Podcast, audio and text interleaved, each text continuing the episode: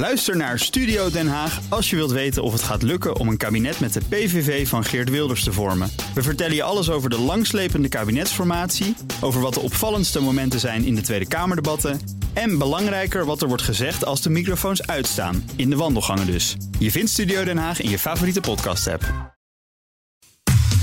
Factgoeroes. Frank Leeman zit bij ons in de studio. Frank, goedemorgen. Goedemorgen. Deze week 2 onderwerpen. We beginnen bij Toyota. Dat heeft gezegd dat ze auto's gaan ombouwen om zo carbon neutral te worden. Ja, auto's gaan ombouwen, dus bestaande auto's. Bestaande auto's. En op een aantal websites, zoals die van AP News en Business Insider, was een week of 2 geleden te lezen dat is naar Toyota oudere auto's gaat ombouwen naar eco-vriendelijke modellen op batterij en of waterstof. Ja. En ik citeer even AP News. Om de wereldwijde beweging in de richting van duurzame voertuigen te versnellen, stelt Toyota voor om simpelweg de interne werking van voertuigen die op de weg rijden te vervangen door schonere technologie zoals brandstofcellen en elektrische motoren. Maar hoe komen ze daarbij? Associated Press, wie heeft het? Dat heeft Toyota zelf gezegd. Ja, de CEO van Toyota, Akio Toyoda, de kleinzoon van de oprichter van Toyota, overigens een Toyota met een D, die kondigde zoiets als dit dus aan tijdens de Tokyo Autosalon. Maar wat klopt er dan niet in die bewering als je dat aankondigt? Ja, ik weet het, maar je moet vertellen. Associated Press en vele anderen schrijven erover in absolute zin. Hè, en dat klopt dus niet aan. Toyota gaat auto's ombouwen om carbon neutraal te zijn. Nou, en dat is toch inderdaad niet helemaal wat Toyota zegt in zijn toespraak. Nee. Het gaat om een plan, om een conceptidee waar nog onderzoek naar gedaan wordt. En het gaat dan om een conceptkit. Alleen bedoeld om de Toyota Corolla AE86 om te bouwen. Het gaat om 2 modellen eigenlijk. En voor velen is dat een iconisch model. Ja. Het ding is gebouwd van 1983 tot 1987. Het is ook heel veel verkocht in Nederland deze tijd. Dat was de hit Corolla en eigenlijk wereldwijd. En er zijn rallyversies van en raceauto's. Maar goed, het is dus alleen maar een idee voor een kit speciaal en alleen voor die auto. Op die auto, precies. Ja, het is waarbij inderdaad 2 varianten van de AE86 worden omgebouwd. Ja. En ze gaan het ook niet massaal doen dus. Precies, dat is het dus. Nee, en niet massaal. En het gaat dus in een concept. En nou goed, AP News bracht het dus als nieuws dat Toyota iets gelanceerd heeft waarbij ze grote delen van het wagenpark gaan retrofitten. Oh nee. En dat het zelfs een bewijs zou zijn dat Toyota niet achterloopt in de wereld van de elektrische auto.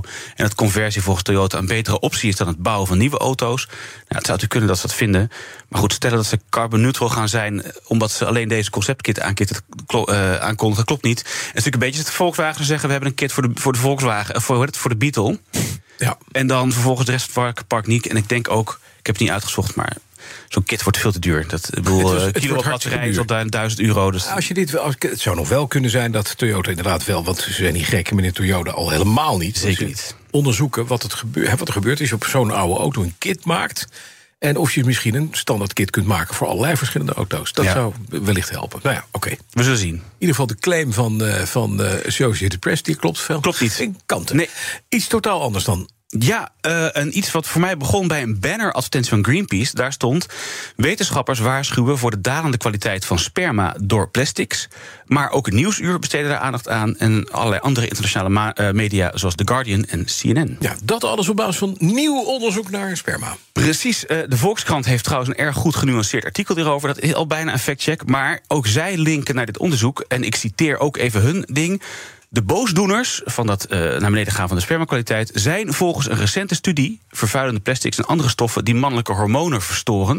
En als je dan online kan je op die link klikken bij dat woordje recente studie en dan kom je bij die studie terecht. En die is november vorig jaar gepubliceerd van professor Hagai Levine van de Hebrew University of Jerusalem. Oké, wat staat er precies in dat onderzoek? Wat heeft hij gecontroleerd? Nou, dat onderzoek is een literatuurreview. Ze hebben de data van 223 andere studies gecombineerd en daarmee beslaan ze een periode van 1973 tot 2019. En dat maakt het inderdaad het meest alomvattende literatuurstudie. En uit hun analyse komt dan inderdaad dat de kwaliteit met 62% gedaald is. En dat van ons mannelijk zaad. Precies, en dat de concentratie tussen 1973 en 2019... van 104 miljoen zaadcellen per milliliter is gedaald naar 49 miljoen zaadcellen per milliliter. Nou, en ze zagen ook dat de snelheid van de afname de laatste paar jaar is toegenomen.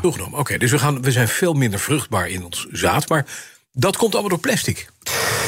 Ja, en dat is dus een beetje curieus hoe dit zit. Want in het hele onderzoek komt het woord plastic niet voor. Oh. En ook niet weekmaker of ftalaat of environmental influencers of zoiets.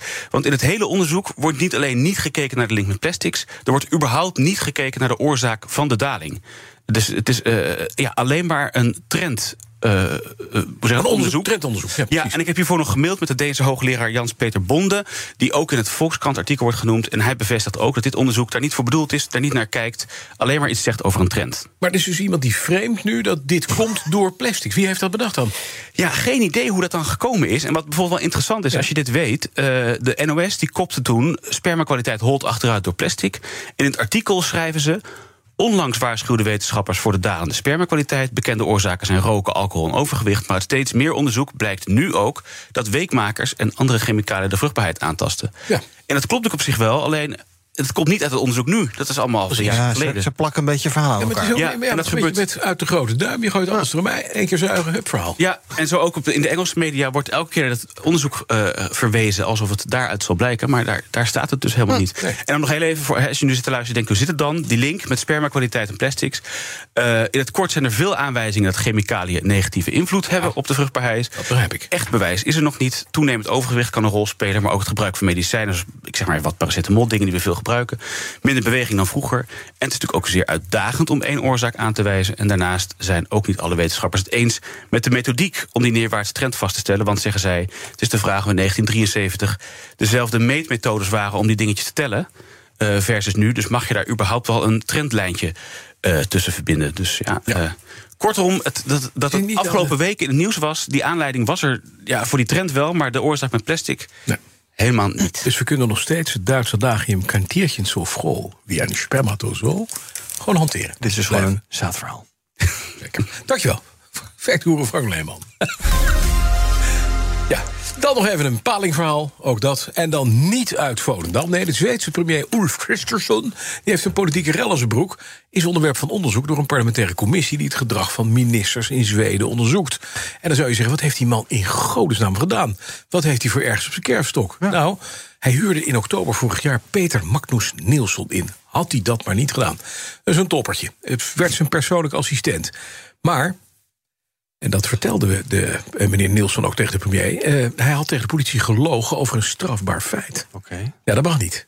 En wat is er nou aan de hand? Die topmedewerker, voormalig financieel journalist, moet je nooit vertrouwen, die bleek in de herfst van 20... Ik krijg nu de last met Jelle Maasbach. Maar in de herfst van 2021 illegaal op paling te hebben gevist. En hij deed daar nogal schimmig over toen hij werd gepakt door de politie. Deze meneer Nilsson had 4 vallen geplaatst, waar zich inmiddels 15 palingen hadden verzameld met een gezamenlijk gewicht van 15 kilo. Lekkere, dikke palingen. Hij ontkende dat die vallen van hem waren. En toen liet de politie maar gaan. Nou, kennelijk dacht de politie toch, weet je wat, we gaan hem nog eens bellen. Opnieuw ontkende die man, hing weer op, werd met rust gelaten. En toen dacht hij, toch een beetje vroeging, en heeft bekend. En toen kreeg hij een boete van €3500. Zo, want dure paling. Dus niet dus een duur palingkie. Een Europees beschermde diersoort, deze noordelijke paling. En al die tijd wist de premier dus dat hij een crimineel had aangenomen. Maar die vergoelijkte dat een beetje, omdat hij vond, meneer Nilsson heeft uiteindelijk wel zelf bekend. Hij heeft een boete betaald, 2 keer gelogen, maar toch, ach, maakt het uit. Ja, die Nilsson is een hele gladde aal, zegt de oppositie. Leuk om bij deze grap te blijven. Ze willen nu de onderste steen boven, want, hebben ze gezegd, deze meneer, die Nilsson, wat dus een leugenachtige, bedriegende palingvisser is, die heeft toch toegang tot allerlei geheime zaken bij die premier. En die premier wist dit allemaal. Is het laatste nog niet over gezegd, kan ik je vertellen. Waar zou hij daarom naar vissen? Kom.